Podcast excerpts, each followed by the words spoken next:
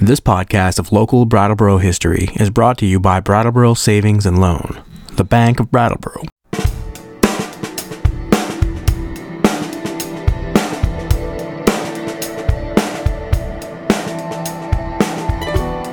This week in Brattleboro history, we are going to focus on Thanksgiving. BAM students have found that our Thanksgiving has a checkered past.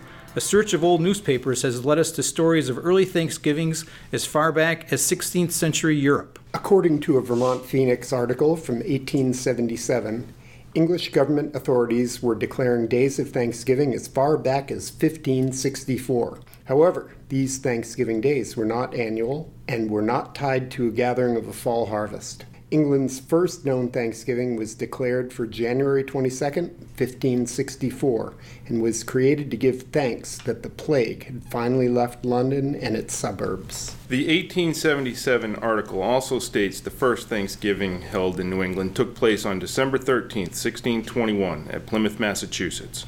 Recent historians have disagreed with this date and believe the first Thanksgiving was most likely on September 1621 to celebrate the first fall harvest of English settlers in Massachusetts and honor the support given to the settlers by the Native Americans of the area. Thanksgiving did not begin as an annual event.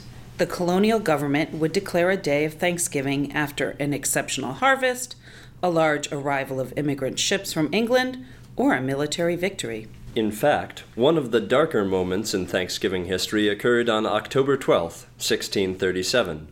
The English government of Massachusetts declared a day of thanks to celebrate the military extinction of the Pequot Indian tribe. English soldiers claimed they had completely wiped out the Pequot Nation in a series of military attacks, culminating in the Mystic Massacre, where almost 500 Pequot men, women, and children were killed. The Massachusetts government declared this a day of thanksgiving, and feasts were prepared for the conquering soldiers. By the 1640s, the idea of Thanksgiving as an annual celebration of the fall harvest began to take hold in New England. When the 1800s came around, each state governor would declare a Thanksgiving Day for their state. An effort to nationalize the holiday was going on across the country, but local Brattleboro newspapers ran letters of support for the continued state designated Thanksgivings. It turns out Massachusetts usually had their Thanksgiving before Vermont's, and families that had relatives in both states could have two holidays instead of one. In 1863, President Abraham Lincoln declared the first National Thanksgiving Day for November 26th. The Rutland Weekly Herald was quick to point out that this was a momentous occasion for the United States. It was clear the war was going to be won soon, and the goal of universal freedom for all people, regardless of color, was soon at hand. As the paper stated, seldom have a people had such great cause for sincere and heartfelt thanksgiving. National Thanksgivings continued to be declared by subsequent presidents, sometimes as late as the first Thursday of December. In December 1941, President Franklin Roosevelt signed a law declaring the fourth Thursday of November as the official national holiday, and it has been so ever since. So, government sponsored Thanksgivings have served many purposes.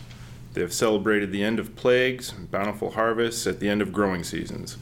They have celebrated the supposed extinction of complete Indian nations, and they have celebrated the coming arrival of racial freedom and equality. It seems that Thanksgiving can be what you make it, and we hope that you find the time to share thanks with all the valued people in your lives. Here's what some of our researchers are thankful for.